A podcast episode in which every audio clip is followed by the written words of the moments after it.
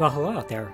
My name is Marcus, and uh, thanks for tuning in to the very first episode of a new horror media podcast called All of Them Witches.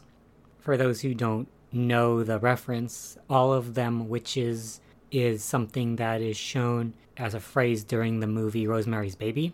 When I first saw that film, you know, a lot of things stood out about it to me, sort of stuck in my head as memorable all these years later. But that phrase, all of them witches, really spoke to me. You know, and it comes at a kind of crucial time in the film, but also just that phrase itself was really enigmatic and interesting to me. So I always like using that phrase if I have an opportunity to, which is not very often, as you might guess. But I was thinking about uh, making a horror podcast and what would you name such a thing? And that was like the immediate thing that jumped to my head is that phrase. So that's what we're going with. So I guess I should explain why I decided to uh, start this whole podcast. And it's pretty simple. I mean, I have loved horror, horror movies, horror video games, books, etc. Uh, basically, forever. And, you know, I listen to a bunch of horror podcasts myself.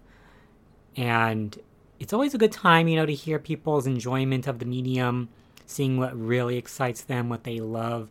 You know, what's coming out, what's, you know, been out there before but was sort of like overlooked. And a lot of that's all good, but for a lot of podcasts, I really don't agree with their opinions. Not like there's anything wrong with that. I still listen, I still enjoy hearing impassioned discussions about films and hearing people love stuff. Just in my case, for whatever reason, my tastes just don't align with a lot of the people's tastes that are out there already speaking and have popular podcasts. So I decided, well, why not make my own? There's nothing stopping me. I, you know, I've already worked on podcast editing uh, with Pixel Pixel and um, Ann Lee, so I decided, sure, I could do something my own. You know, I don't expect to get much attention, particularly. That's not my goal. You know, I have a job. I'm happy with it. I don't need to have um, this sort of be my job or anything like that. So I don't have the stress involved in all that business. I'm just here because I love horror and I want to talk about it. And if anyone wants to listen, that's, you know, wonderful and beautiful and thank you. But if not, I understand because horror is definitely not everybody's cup of tea. My goal with this show is basically, like I said, kind of get my voice out there, my opinions, and share films that I love, really, or films that I don't. You know, it's kind of going to become I have a feeling it's going to become something more of just sort of like a audio log of the films that I'm watching, which means that, you know, I don't always watch amazing things. I watch a lot of trash, and sometimes I don't like it. You know, sometimes it's very boring. But how do I know if a film is good or not until I watch it? So my goal will be, of course, focus on horror media, uh, primarily movies, because it's very easy for me to just pop in a movie and watch it uh, but I also play horror video games, of course, and occasionally I read horror books, though I have a hard time often finding books that I really enjoy and want to continue reading, outside of some of the, you know, obvious uh, Stephen King works that are always so popular with people to this day. So, you know, maybe not so much on that end of stuff, but if something comes up, absolutely, I'd love to share it in this format. I think it's uh, fair to expect that I may spoil films at points um, in discussions. And, you know, I understand that that's kind of something pe- certain people don't like and they will be very upset if they get spoiled. But for the most part, um, since I watch primarily a lot of movies that are decades old, I don't know that the stress is quite the same as it would be if I were like to spoil a 2019 film in 2019. I could see that being a problem. Maybe I wouldn't spoil stuff in those cases. But uh, for a lot of things, I don't see a huge problem with spoilers for the most part because it's to me it's it's not like the movie is worthless if you know a secret about it or something unless the movie is really actually not good at all and the only redeeming factor is the you know a twist or something at the very end that's like wow i didn't expect that. And if that's all the movie has going for it i'm not going to say that that's worth it. But i don't know you know, I don't I don't personally have this problem with spoilers, but I understand people do, and that's totally valid and awesome that you, you know, you want to have that totally pure film experience. So um, I guess just be aware, um, and I'll mention it if I'm going to talk about a spoiler thing. to, you know, just skip over a bit of um, the audio until hopefully I'm done spoiling it, and then you can get back in and enjoy whatever else I have to say. So I guess for this sort of intro episode, I should go over a bit of uh, me and my horror background. Um, you know, I said I mentioned I've basically been watching horror forever, but doesn't sort of get into like what horror I grew up with and what I really like or dislike in the genre.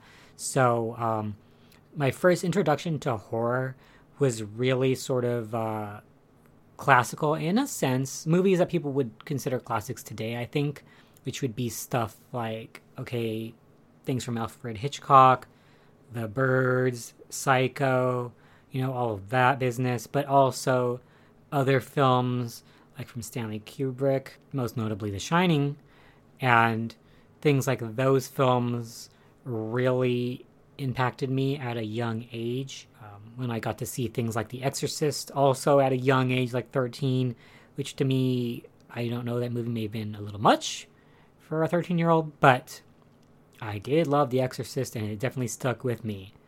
Um, around that whole time when I was sort of getting more involved in horror. You know, I was trying to check off my list of the obvious films that people watch or have mentioned as being good. Uh, I watched Rosemary's Baby, and at the time, that was probably one of my favorite horror films. And for a long time to come, really, you know, this podcast is named for something in Rosemary's Baby. Over time, I don't know that I feel quite the same way about it. Either way, you know, I still think about it from time to time as a film that is definitely high on my list, even though it may no longer be in sort of my top 10 horror uh, genre films. So, you know, nothing wrong with that either, because tastes change over time. I, as a teenager, got into zombie films. There was certainly no lack of zombie films at any point in time. And then I got over it because it was like too much zombies for a while. Um, got into Dario Argento, Italian horror and really loved that. Uh, it really spoke to me, my sensibilities. I love color, I love visual style, and stuff like Suspiria kind of blew my mind. I did some sort of school project on Suspiria. You know, so I was like that weird kid because no one else was doing anything like that. But it was fun. Um, I love that stuff. And I would watch basically anything I could get my hands on from Italian cinema for a while and then I kind of got over that, you know, in waves. You know, I go, it's like I stopped loving it. It just sort of went into other things aside from giallo films. And you know, around college, sort of when I was getting out of that uh, phase of my horror watching, and sort of just got into kind of extreme films. You know, that kind of it was a little bit later. You know, Saw had already come out, sequels had already come out at that point for me. But I kind of tried to get into that stuff get into that, be a gore hound, as someone has called it at some point in time. But I didn't. I didn't really like that. I still don't really care. Um, I can see a gory film, but it's not like I'm super hyped about it. Um, the most excitement I'll get from a gore film is really just seeing uh, the artistry of it, especially when it's practical effects. Seeing, you know, wow, I wonder how they did that. How they make that look so good. You know, how did they achieve this effect? And I think that's very cool and very you know interesting, especially if you watch documentaries or see other things about people who have created those types of effects in films and how they could do that and the tricks that they employ. It's all very interesting to me. But yeah, I never really got into gore as like, yeah, I want to see, you know, someone's head blow up type of thing. It's not my interest, but I also don't have a problem with it. I'm not squeamish. I'm not going to get like sick if I watch it and then you know from there on i kind of just sort of went in a million directions trying to see what i liked. And i can't that's kind of still where i am just sort of watching movies here and there uh, that i haven't seen before. I usually do not rewatch a film unless i'm watching it with a friend. So i always am trying to catch new uh, movies. But by new i mean new to me not new as in new in theaters. The vast majority of my time is spent watching movies from you know the 90s or prior though very lately I've tried to get more into the 2000s, the 2010s, because there are some very good films from, you know, not that long ago. And I have ignored them. You know, for so long I had this sort of weird opinion that new horror is terrible and it's never worth watching, and all it is is remakes or, you know, stuff of that nature. Um, so I never really watched a lot of films that were modern contemporary at the time that I was, you know, watching other things. But I started to add them into my rotation thanks to being subscribed to like Shudder and stuff, which has a lot of more recent films. I'll end up watching some, and you know, sometimes they're really cool. So I I should have not uh, been so biased against more recent films, and I'm hopefully trying to make up for that now. Yeah, overall, I'm just watching films and trying to find stuff that's new to me. I've seen a lot of the classics or a lot of the known horror films, but there are still many I haven't seen.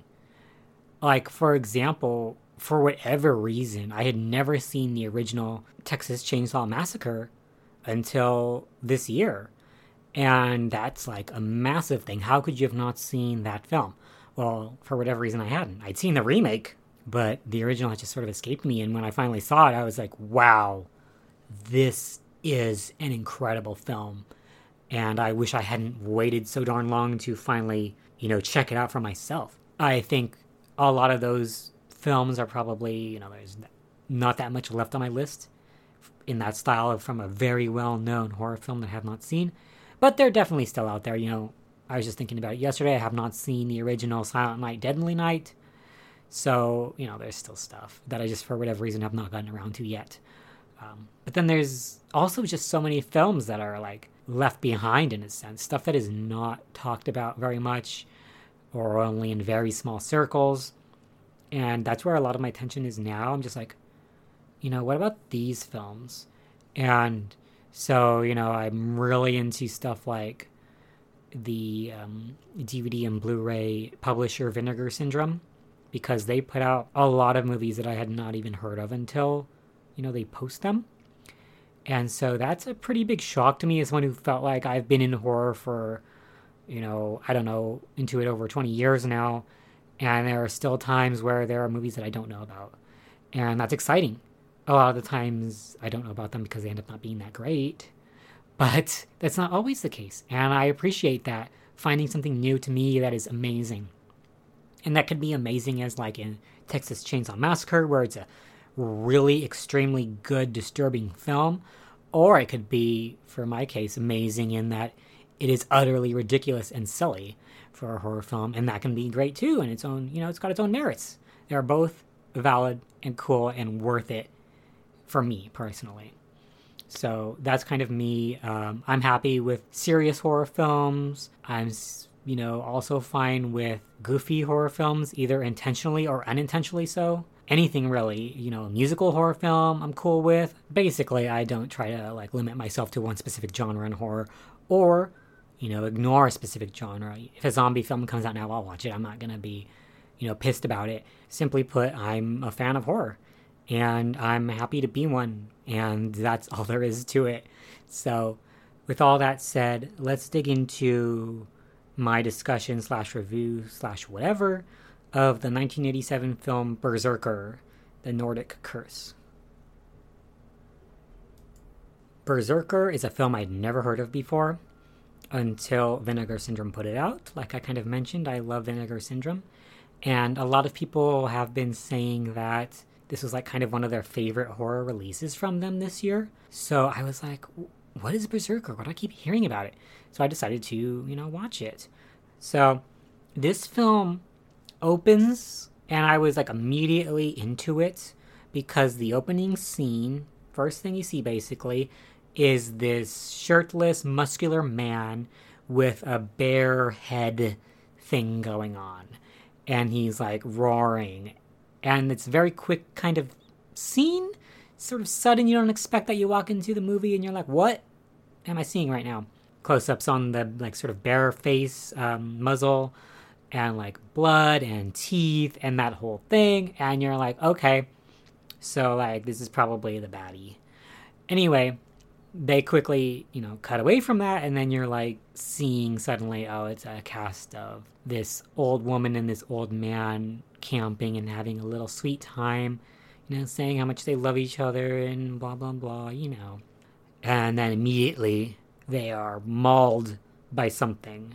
You get a lot of point of view shots in this film, so you don't really see what is attacking them per se, but you do see them getting scratched and bloodied and ultimately dying. So, goodbye, old couple. And then we come in on this other cast of characters, which is these sort of, uh, I guess, college age people, and they're just having a ball.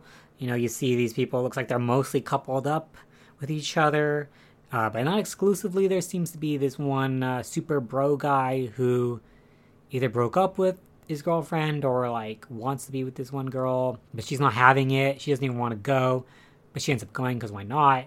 It's like a free camping trip.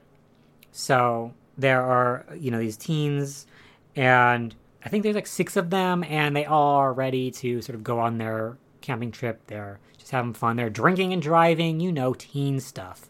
They meet up with a cop who like pulls them over because he saw them throwing beer cans out of the window, but he lets them go with a warning because they're kids. So they all get to the Rainbow Valley campsite and they basically start immediately having fun. There's a bit of a silly montage where they're sort of running around, frolicking, playing on their Kawasaki bikes, shirtless, uh, going to the river and swimming. It's like the perfect vacation for them. And there's nothing to sort of suggest that the terrors that are about to befall them. Except for the fact that the uh, bro dude, Josh, actually finds the previous camper's stuff and just sort of hides it away rather than wondering where they went. The previous campers being the dead couple. So once it's nighttime, they start doing their scary story bit, and this sort of bookworm guy, Larry, is reading from a book about Rainbow Valley history, and apparently there's a lot of like Viking lineage there. And so he's reading about this story about the history of the Berserker, which in the movie they're sort of referencing it as these uh, warriors that Vikings would bring with them and send them out first when they're sort of going into battle.